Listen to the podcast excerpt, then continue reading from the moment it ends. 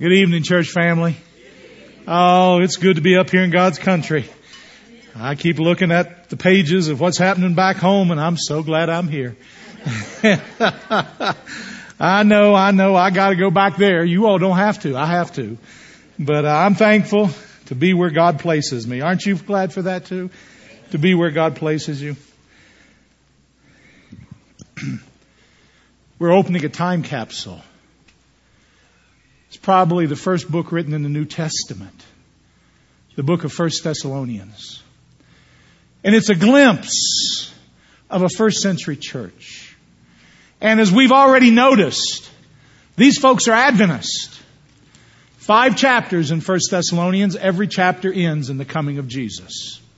Regardless of what you talk about, Paul always comes to the coming of Jesus. That's who Adventists are, isn't that right?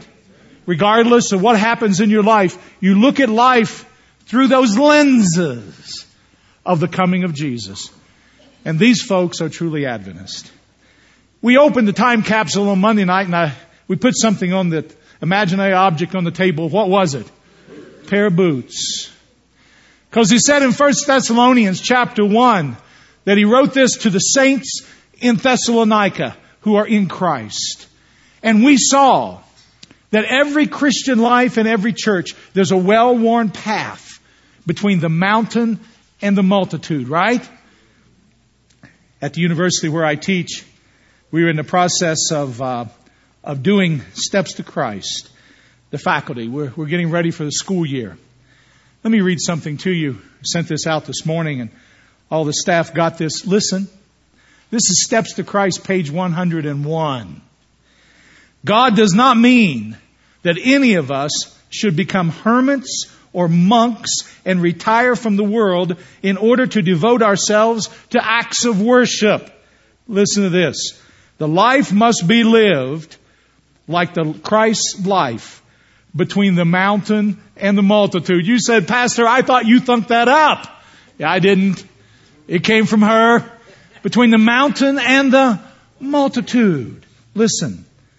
He who does nothing but pray will soon cease to pray. Or his prayers will become a, a formal ritual when men take themselves out of social life, away from the sphere of Christian duty and cross bearing, when they cease to work earnestly for the Master who worked earnestly for them. Listen, they lose the subject matter of prayer and have no incentive for devotion. You listening? Their prayers become personal and selfish. They cannot pray in regard to the wants of humanity or the uplifting of Christ's kingdom, pleading for strength wherewith to work. Did you hear what she said? Steps to Christ, page 101. We need to be walking that path every day between the mountain and the multitude. That's that, that first boot we put out there. I told you it would be easier if I just chose the topic each night to speak on. And you can do that when you just do topical sermons, and there's a place for that. But when you open the Bible and decide to preach through a book, you don't get to choose the topics. You turn the page and you have to, you have to play the ball as it lies, right? And so the second night we opened this time capsule, we placed something else on that table. Remember what we placed there last night? Yeah, a family album. Believe it or not, among these Adventist Christians, there had risen criticism and bitterness and anger. You saw that, didn't you? I mean, I'm, I'm, amazed when you think of this first century church. Paul, aren't there other things you shouldn't be writing about?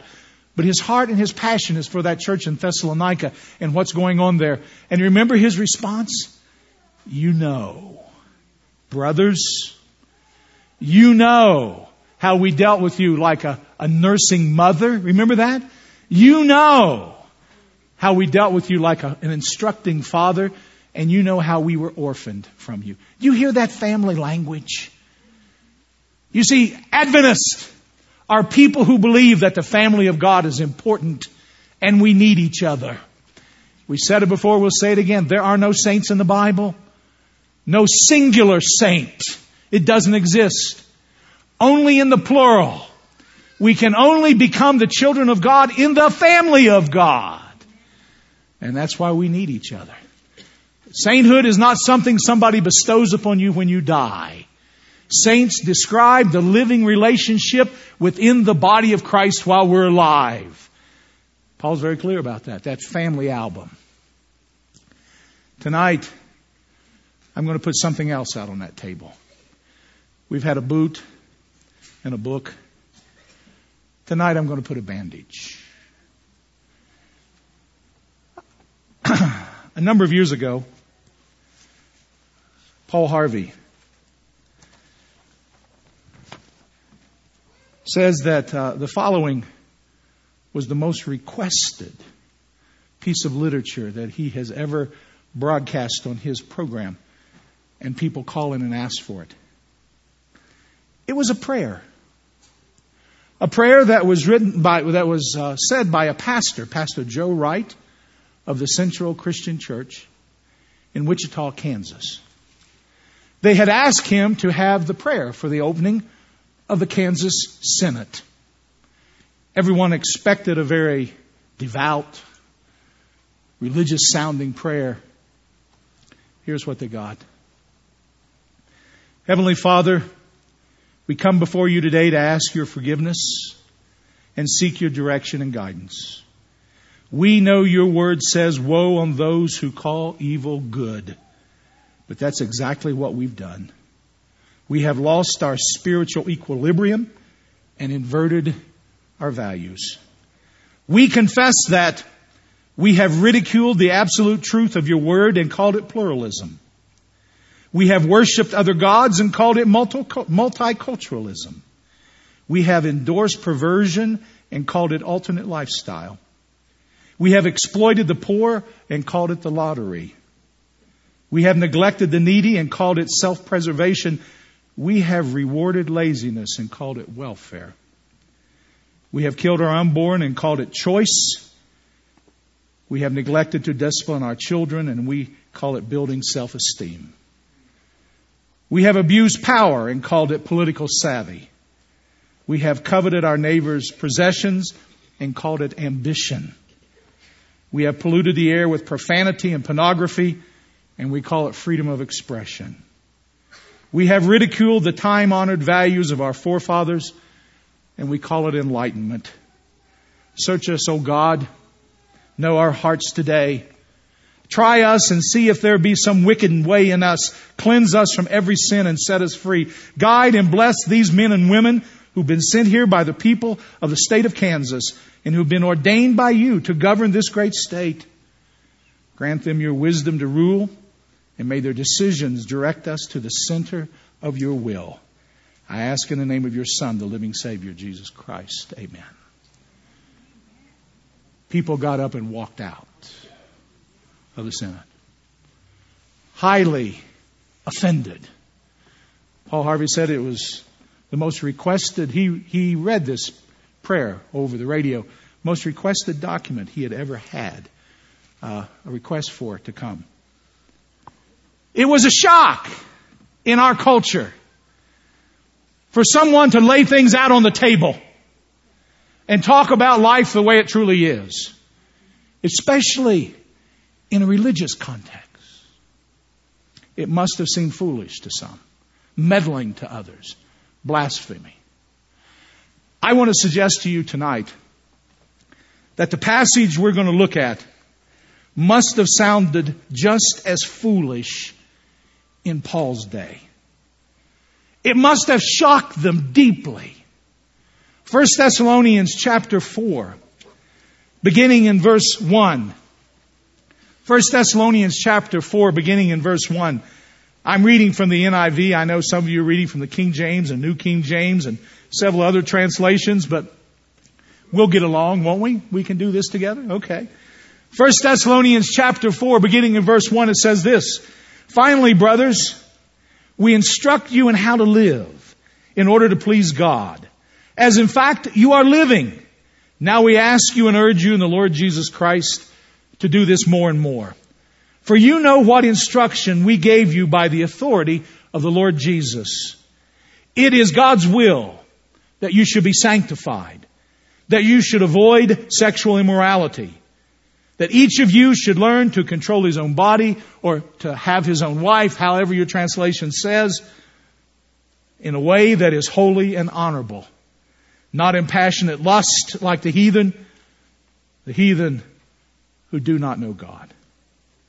I want to suggest to you that Paul, making that statement at his time in that place, must have sounded very foolish and ignorant. How absurd they must have thought. How narrow minded. You see, immorality was built into the Greek culture. It was not uncommon. In fact, it was expected for every man to have at least four women in his life. There would, uh, there would be his concubine who traveled with him wherever he went. There would be the slaves. They were his to do whatever he wanted with. Prostitution was not illegal. And of course, he had a wife. That's the one that produced the heirs. She cared for the household. There was absolutely nothing wrong with a person having these. They were upstanding citizens in that community. And for Paul to write this letter must have sounded absurd to the community in Thessalonica. They had never heard something like this in their life. It was foolishness to them. Now, I know what some of you maybe are thinking. Pastor Kilgore, tonight you're in the wrong tent. You see, earlier today, Leslie and I, we had fun. We walked around the campground, met some folks, and went up to the kindergarten and primary and junior, and then we came down and, and set in on worship with the youth. I know where the youth tent is. Some of you are saying to me, Pastor, that's where you need to be talking about that, not to us, to the youth. I was down there the other day. They didn't ask me to speak. But you asked me to come here, didn't you? I was struck a while back with an article from U.S. News and World Report. Secular magazine. It says this The trouble with premarital sex. Americans don't think it's much of a problem. Maybe they should. And the author of this magazine, I, I think he was a Jewish gentleman. He is uh, one of the editors. He says this. Uh, he says uh, we are ch- we, that the author of this article challenges those who think the biggest problem regarding changing sexual morals results simply from the behavior of teenagers. He writes that it is the adults more than the teens who are responsible for the nation's high rate of abortions, out of wedlock births, and sexually transmitted diseases. U.S. News and World Report. There's a couple things he wrote in here that just, uh, it just blows you away. Because he asks the question, listen to this if you would. He says in 1994, just 22% of children born out of wedlock had mothers that were 18 or under. Most of them were between 20 and 35. He says this most unmarried, that is, between that age of 20 and 25, are the ones who are contracting sexually transmitted diseases, who are having abortions.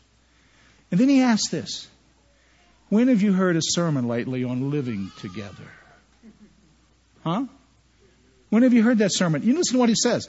He says, In the pulpit, there has been a backing away from moralizing about sex before marriage. The answer may seem obvious to Americans that we have given up the notion that appropriate premarital state is that of chastity. Now, is this newspaper rebuking the church. He said, I grew up and I think I used to hear people talking about these things in church. He says, I don't hear them anymore. He went on to say, and he makes an interesting quote. Some of you that are my age that were raised in the 60s, you'll relate to this. This idea where he says, many ultimately prove to be a little like this idea of premarital sex and that there's nothing wrong with it. He says it proves to be a little bit like smoking dope in the 60s. In retrospect, maybe it wasn't a good idea after all. huh? Huh? It's interesting. At least this person is saying that something needs to be said again about how we live our lives. Paul is saying that there is good news here for Christians. And I want you to see it in 1 Thessalonians chapter 4. There is good news here. And I put a bandage out here for a reason. When I was a teenager and in academy in the 60s, late 60s, the Vietnam War was going on. We had to do uh, medical cadet trainings. Maybe some of you remember MCCs. I, uh, I never had to go. I was thankful that I did not have to go overseas. But I still remember junior and senior year wearing those uniforms, getting your hair cut, marching, doing bivouacs and all of that. Now that part was fun. And they'd take us out on these campouts and things and we had to salute and march and learn first aid because many in our classes were going to Vietnam. And it was at these bivouacs that they would show us movies that they didn't show on campus. They were real life battlefield scenarios of people who had been wounded. And they were really gory. This was real life. And I think they were probably from the Korean War or the Second World War. They'd made these movies and, I, and they would show them to us. And I remember this one, they would bring this person in. It's in a tent out on the battlefield and they bring this person in and he's laying there and every time he breathed, there would be this blood shooting straight to the sky, just like Old Faithful. It was called a sucking chest wound. And then the caption would come across the picture. What would you do? We had several options. Throw up? Run? None of those were the options. The option was stop the bleeding. And they taught us how with bandages to stop the bleeding. And they said this, you are needed where you are. You can make a difference. You can save a life. I believe that Paul deals with this topic because he needs Adventists, people who believe Jesus is coming again, to know that they can make a difference where they live. It may look desperate and hopeless and frightening. But I want you to see from the Word of God that Paul has something to say to these folks who are living just before Jesus comes, who believe that that's going to happen soon, just like us. That we can make a difference in this world, especially on this topic. Would you open your Bibles with me to 1 Thessalonians chapter 4? I want you to see what Paul has to say. 1 Thessalonians chapter 4 beginning in verse 1 says this, Finally, brothers, we instruct you about how to live in order to please God. That word in order to please God is the basics of ethics. You see, God is the authority in the Christian's life, isn't He? I teach a class in basic Christian ethics. My students look at philosophical ethics. The authority in philosophical ethics is man. Man is the measure of all things. And by observation and reason and logic, man determines what the rules are. When I first moved to Texas 22 years ago, it was 55 miles an hour everywhere you drive. Do you remember that? It was that here, wasn't it? Now, some places out and up here, you probably didn't have speed limits, but it was, it was 55 miles an hour everywhere. And now I can drive 65. I can get on the Oklahoma Cherokee Nation Turnpike at 75. Why? What changed? Observation, reason, logic. At least in Oklahoma, they determined there's nobody up there. you can go as fast as you want to. But they're the ones making the laws. Now watch. Expectations is that I will obey. And there's a reason. And that's the results. And it's an ethical term. It's called the good life. You see, man, by observation, reason, and logic, provides rules that helps protect for all of us the good life. Now you say, what's that?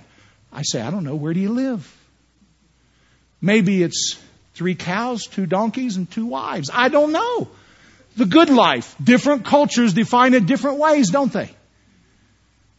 But the purpose of philosophical ethics and to be obedient to those authorities is to protect the good. Now, if, if you don't observe, we will lock you up because you threaten the good life.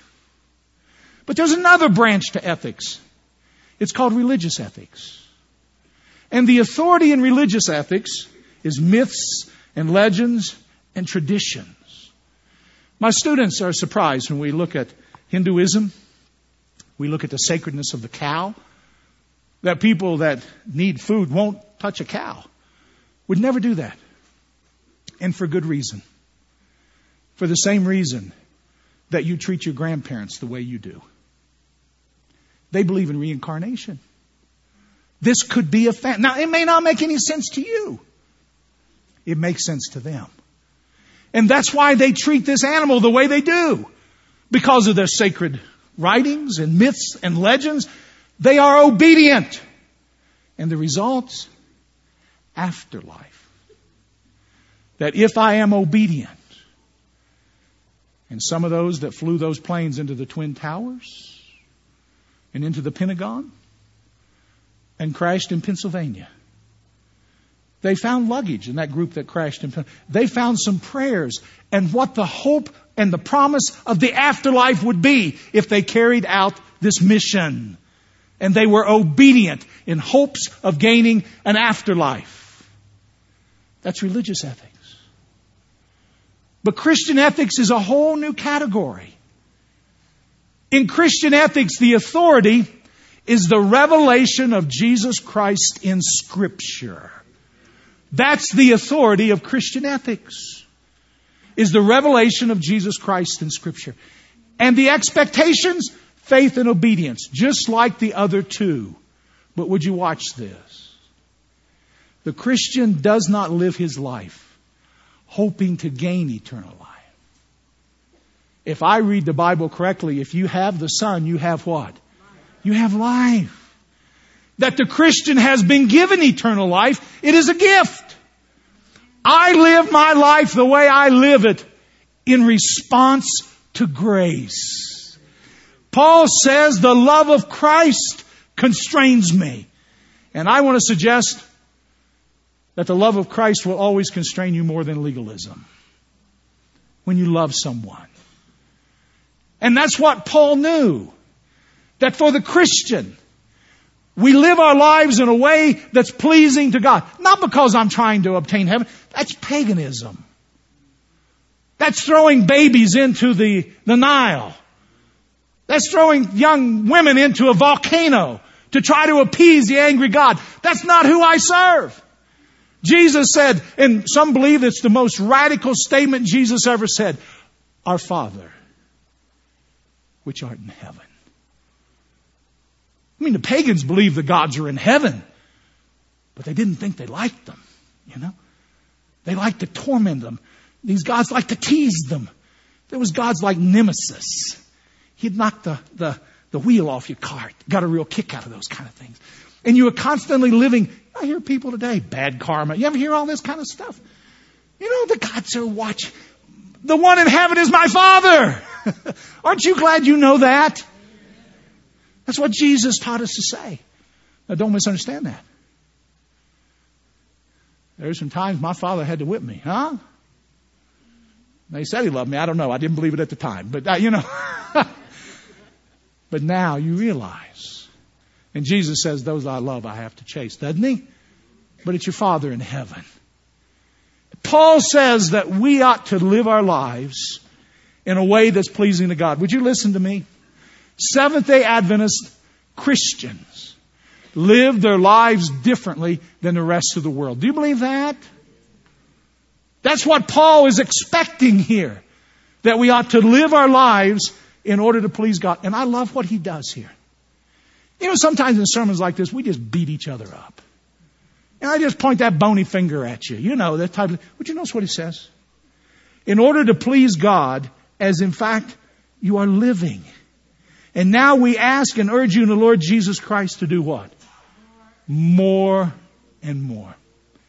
I want you to listen real carefully to me. In this topic of sexual immorality, Paul is saying that there are those in the church who are living faithful because they love Jesus Christ in a perverse and crooked world. You don't know it. You don't hear much from them. They don't complain. But they're living faithful to Jesus Christ. And I love what Paul says. God knows that. Do more and more of it. Amen? There are people in our churches who've been abandoned. There are people in our churches that have decided to raise their children rather than remarry and have made choices that place them in a situation where they have to sacrifice some things. And I don't think we appreciate that enough. That there are people that live for Jesus every day in very difficult times, even in our churches today. Do you believe that? And Paul recognizes that. He's, some of you are doing it, do it more and more. The reason why? Little eyes are watching you. And I'm the oldest of five. I don't know how many of you were blessed with that or not, being the oldest, you know. And growing up, I heard that more than once. Little eyes, you know what that means. Whatever you do, somebody else is watching, right? You give them permission. And those that are living faithful to Jesus, He's saying, do that more and more. Because there's little eyes that are watching. Listening, church. In your church, there are people there wondering, how do I live a chaste Christian life in the situation I'm in? And then they meet some here and some in your church that are living for Jesus where they live. It's one of the greatest demonstrations that we need to see in this world today. Are people who love Jesus and are living differently than the standards of this world. Do you believe that? That's what he's saying about these Advent. I want you to notice now what it looks like when we do that. Look in verse 3. It is God's will. And I have students come to my office all the time and they say, Pastor Kilgore, how can I know God's will for my life? And I tell them, you know, I, I don't know all the details, but there's something I do know. I know something about God's will in your life, and I'll tell it to you today for sure. Would you look in verse 3?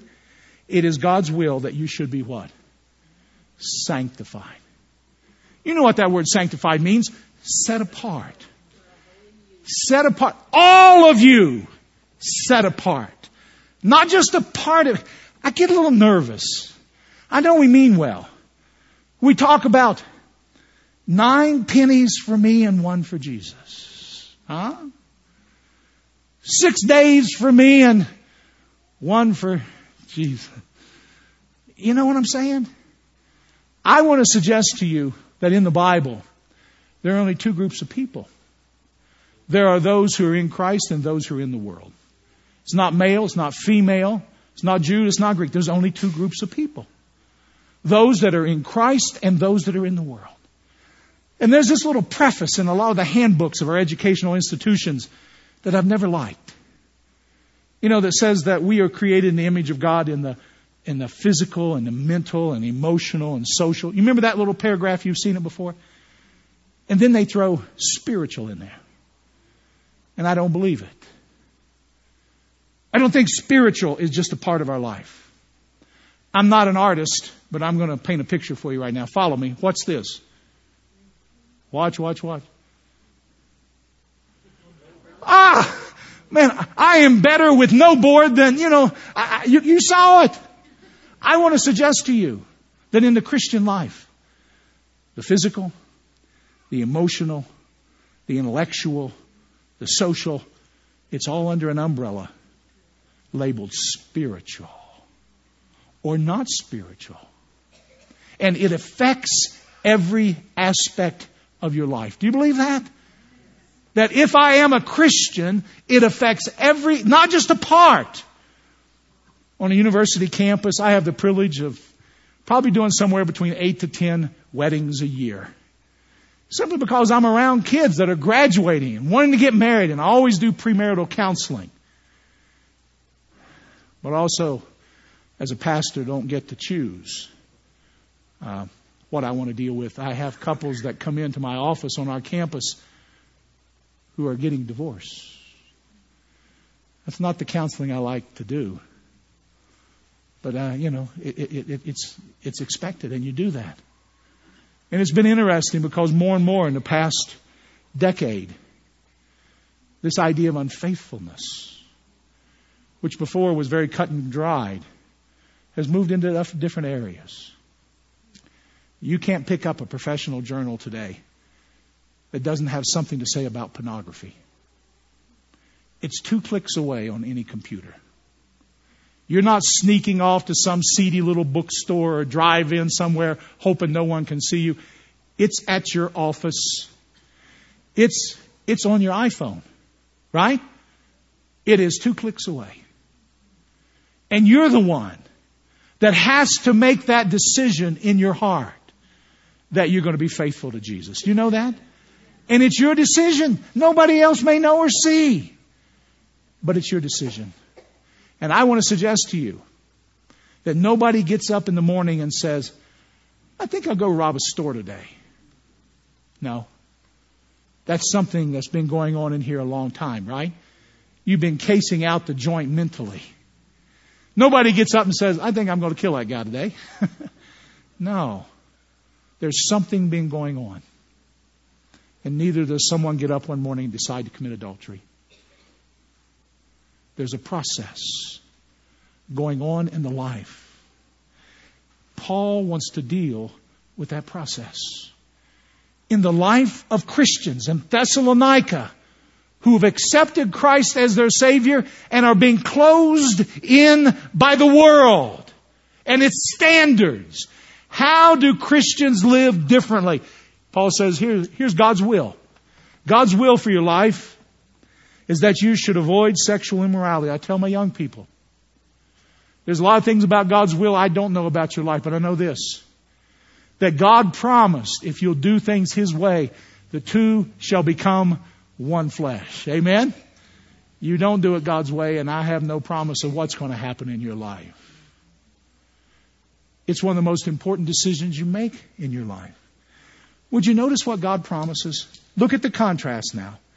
He says that each of you should learn how to take his own wife or control his own body in a way that's holy and honorable, not in passionate lust like the heathen who do not know God when I talk to academy kids, you know, they're interested in dating and all that kind of stuff. And I'll ask them sometimes, how far is too far? And I ask him, I said, here at the, if I'm at an academy, how about here at the academy? Oh, we can't even look at each other. You know how they, they talk about, you know. We gotta walk on different sidewalks, you know, and all this kind of, okay, okay. What about when you go home? How about with your parents? Well, I get all kinds of stories of what they tell me. Then I asked them this question What about you? When nobody else is around, it's just you. How far is too far? And what I want young people to know, and what I believe about this topic, is that God always wants us to go farther than we want to go. It's quiet in here tonight. I expect that. It's one of those topics that we have to talk about. It's in Scripture. It's in this book about Adventist. It's an issue that exists in this world. Listen to me.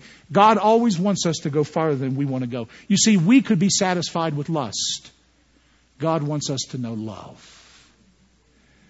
We could be satisfied with just using. God wants us to honor. That's what the text said. We could become satisfied with just possessing. God says to cherish. We could become satisfied with controlling. God says respect. You see, that's what God wants to see in the church today. For those that are looking in, sees people who believe that Jesus is coming soon, they're living differently. And living differently in the most intimate relationships of their life. Our children need to see that. Do you know that the statistics for divorce are going down in the United States? They have been. And that's exactly right.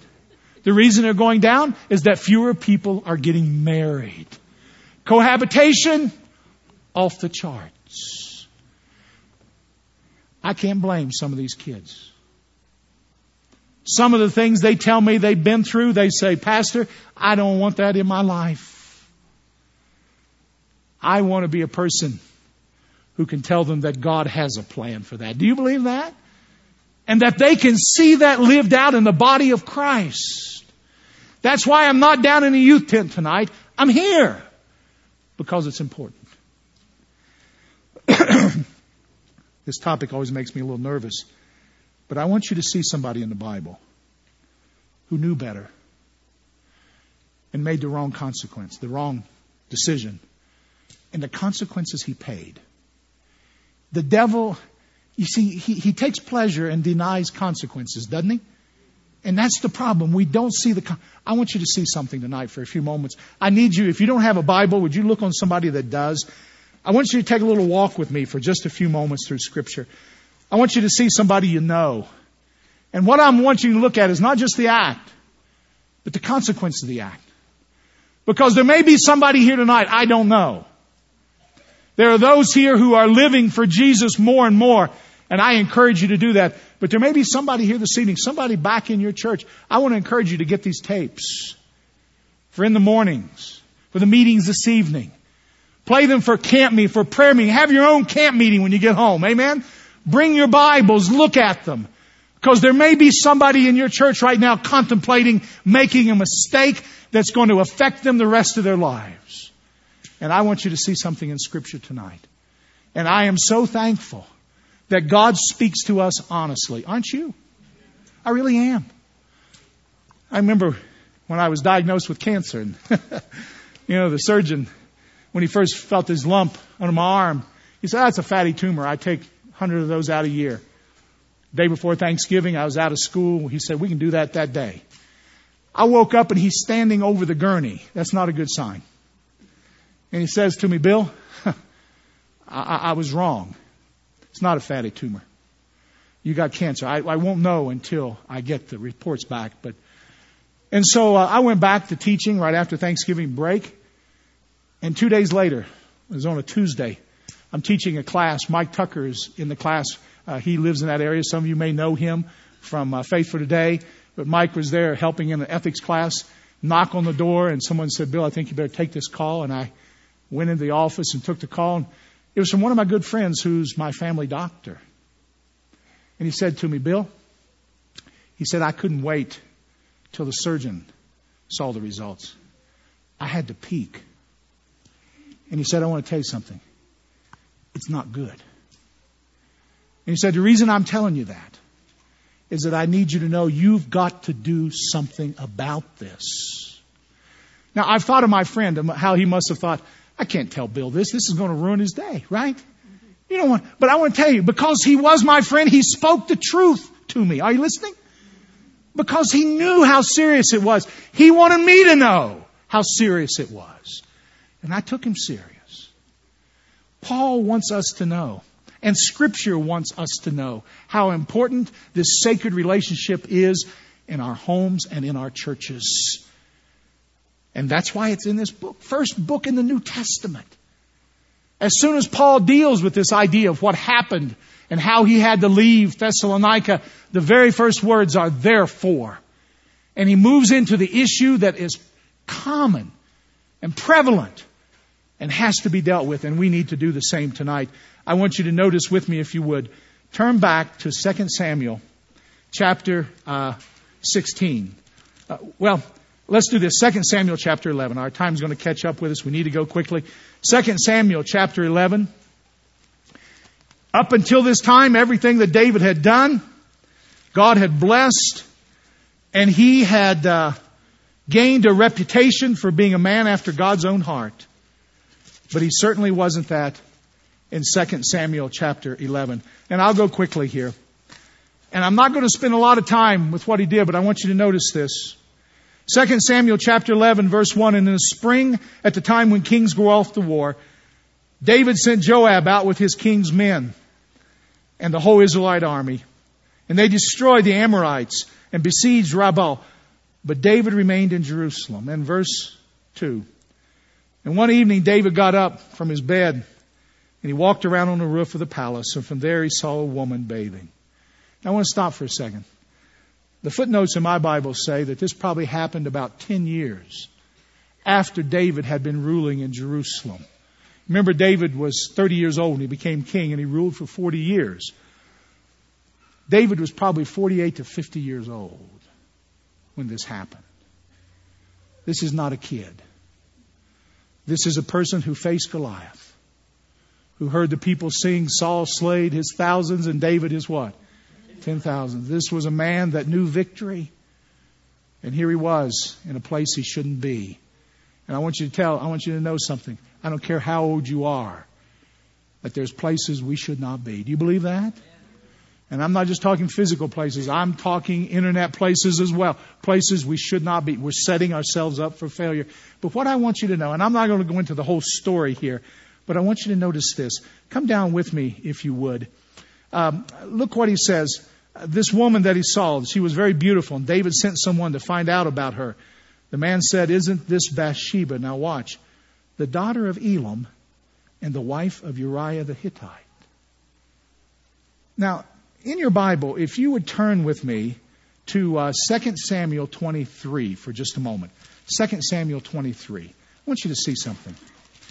2 Samuel 23 is an interesting chapter in the Bible because this chapter has a list of 33 men who are the most valiant men in Israel. These are the men that would die for David. It's a special unit, selected bodyguards for David. Would you notice with me? Chapter uh, 23, 2 Samuel 23. And look, if you would, in the last part of verse 34. And Elam, son of Ahithophel, the Gilonite. Do you see Elam there? That Elam, who was Bathsheba's father, was one of David's hand-picked, selected guards who were chosen to protect him, would lay down his life for him. And do you notice that his father was Ahithophel? Do you know who Ahithophel was? David's most trusted advisor. It's the one Absalom brought to him after David fled the city. And, and Ahithophel's the one who told him, go after this man and don't stop till you kill him. Ahithophel is also the one who told Absalom, pitch a tent on your dad's roof and sleep with his concubine. Because Nathan had told David, what you did in secret will be done broad daylight. You remember that? Yeah. You know who Ahithophel was? Bathsheba's grandfather. Watch this. This little girl, this lady, was the granddaughter of David's most trusted advisor. This girl, this lady, was the daughter of one of his trusted soldiers. And you also know this in verse 23. Look at the very last verse. And Uriah the Hittite is on that list. Can you imagine how proud Elam must have been when his daughter decides to marry one of the men in the unit? How proud that must have made him feel to know that her daughter is marrying this man of integrity. by the way, had more integrity than David, didn't he? I want you to see something.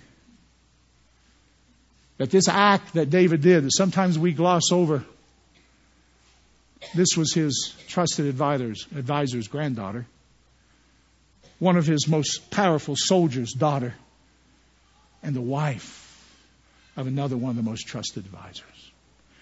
What we do with our lives affect other people. Do you believe that? I don't care how isolated and you may not think it has an effect. And very quickly, I want to show you an effect. Just very quickly in David's life. And we are going to go quickly here. You'll know that Bathsheba got pregnant. What happened to that baby? It died. And you'll know that uh, David had another son, Amnon who became infatuated with his stepsister, Tamar, who was Absalom's sister. You remember what he did? He did. He raped her. And you know what's incredible about that? The Bible says that David got angry, but it doesn't say that he did anything else. What's David going to say to him? Yeah. Dad, you're going to talk to me about what? And so whenever David didn't deal with it, who dealt with it? Absalom. And what did Absalom do? Killed his son. So David's lost two sons. The one at birth, and now Amnon. And what's the story of Absalom? Same type thing. You remember? And you know what's interesting? Absalom gets banished. But David misses him so much and brings him back. And you read in the story, it says David fell on his neck and kissed him, but never said a thing about repentance and confession and sorrow for sin. What's he going to say? Do you see the consequences in this man's life? Brought him back. And when he brought Absalom back, that snake began working, you remember? Standing at the gate. You remember what happened? And before it's all over, Absalom loses his life. But it's not over yet. Let me share with you one other passage in 1 Kings. We're talking about consequences of the sin. We need to move quickly here. But I want you to see that, that we need to thank God for what He wants to deliver us from. And I want us to think quickly and be careful with our actions and what we do. Things that we think do not affect other people, they do. People see them. First Kings, this is it's an interesting part. First Kings chapter 1, David is an, is an old man here. And in First Kings chapter 1, it's Chuck Swindoll who's written a book entitled Facing Your Giants. And in that book, he says that this story is one of the saddest passages of all of Scripture. Because when David's an old man, what do they do? They go out and find a girl named Abishag. You see, you see here? This young girl to keep David warm. You know what Chuck Swindoll says? Where are all the women in David's life? Where are all those people in his life? He said it's one of the saddest commentaries in his last days when he's dying. Where are the people who love him and should be the closest to him? And the saddest thing of this story is that David has another son, Adonijah. You know that? And in this story, Adonijah decides to make himself king. And it's Bathsheba that goes to David and said, wait a minute. I thought Solomon was going to be king. And David finds out what uh, uh, Abijah has done. And do you know that before this story is over, Solomon has to kill Abijah? Five sons. It's interesting in 1 Kings, it says about Abijah that he was very handsome, that he was very gifted, but his dad never said anything to him. There are consequences to our actions. Was David forgiven? I believe he was. Did he love God? I think he did. Someone once told me who'd been through a divorce and a messy one that God doesn't force us to love his son, and neither will God force your son to love you if you've mistreated his mother. There are consequences to our actions. This evening, I'm not trying to be discouraged, discouraging. As I go through this book, I want you to see that there, there are positive things God wants to do in our lives. Those that have been living faithful to Him do it more and more and more.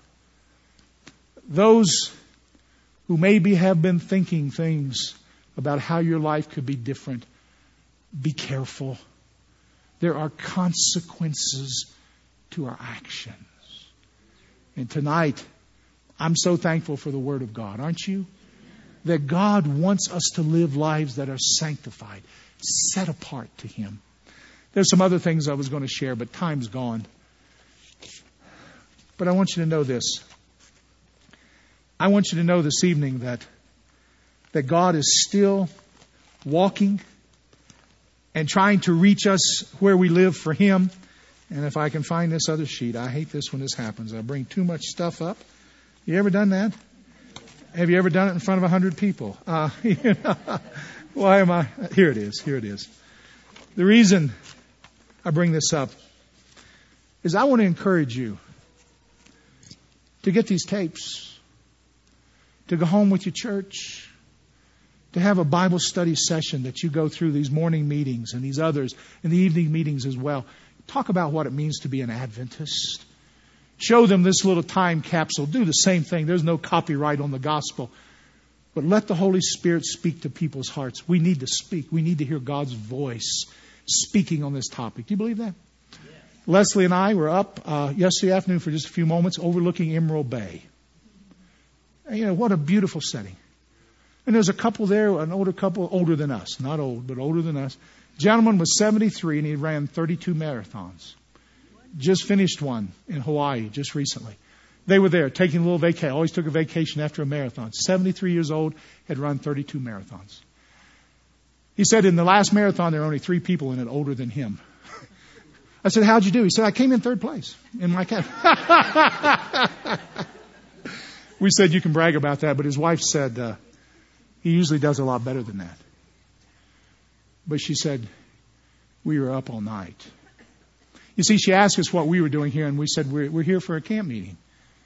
And I think all of a sudden she realized that we had spiritual values in common.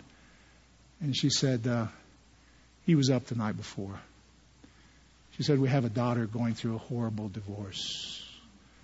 Son in law who'd been having an affair for three years with his secretary, and she just found out, and she wanted to make things right, and he is just making things a living hell for them. Parents stay up at night when that happens, don't they? You stay up. We don't even know these people's names. We just met them. But I want to suggest of the abundance of the heart, the mouth speaks. This is a topic that many people are struggling with. Need to know that there can be healing and hope even when people have made very stupid mistakes. I found this in the Adventist Review. Let me just share it with you. It's a poem, and I'll close with this. And I think that in some of our churches, maybe even here tonight, there's some people that are like this. And I want you to know that God has a plan to redeem your life. Listen to what it says. On the burning sand, I walked towards the cool oasis. I had a map. So when God came by and offered me his, I laughed and I said, I don't need it. But he wouldn't stop bothering me. Every time I looked around, he was following. When I stopped along some rocks to look for some water once, he caught up. Holding out a canteen of water, he said, If you drink this, you'll never thirst again. Knowing this was unreasonable, I said, Over the hills a spring. But the water I found was foul. Around it were human bones bleaching in the sun. Exhausted, I fell beside the pool, defiant, trying to rest. I couldn't. When God caught up, He says, I, if you want to have shelter, I have a tent. I don't need it, I lied. He ignored my lying, said nothing. Suddenly leaping to my feet, I raced across the sand, my eyes fixed I threw away my map. There it was, the oasis. Tired, bleeding, but triumphant. I looked over my shoulder. He was running after me. He ran with a pack on his back. Water, medicine, bandages. I scorned them. Leave me alone, God. He slowed down and then he stopped. Far in the distance, the oasis. It was shining in the sun. I'd show him. I stumbled on a long, long time before I knew the oasis was a mirage. All around the night turned black. I was thirsty, bleeding, and tired. The desert was cold. I stopped and sat down on a rock, my head in my hand. I was lost. But I heard a sound behind me. And when I looked around, there was God. Tonight, I just want you to know there's a sound behind you. Some of you maybe in here have been running, running from some things we've been talking about. I want you to know He's there. And He's got everything He needs the bandages to heal the broken-hearted wounds. Do you believe that tonight? I'd like to ask you to stand with me and let's pray. and afterwards, we've been having some time of prayer here after every meeting. It's been wonderful to turn this tent into a house of prayer. And we'll do the same thing this evening. And if tonight there's some things you'd like to pray about, maybe one thing we find all the time, our children living with other people not married, that, that's, that's something that's heavy on probably several of your hearts. That happens. Don't give up. God has you there for a reason. You have the bandage. God knows how to heal hearts. He wants you to stop the bleeding. Let's pray. Father in heaven, thank you tonight for the Word of God. Lord, it speaks to where we live. When we are happy and joyful, there's so many passages in the Bible we can go to. But there are all these, also these passages that talk about the dark side of life sometimes and the pressures we face from the culture we live in. But I am so thankful tonight that you have promised to give us power to live lives that are pleasing to you. How much this world needs to see that. And Lord, if there's people here that are hurting, they're hurting because they're living the way they should be living.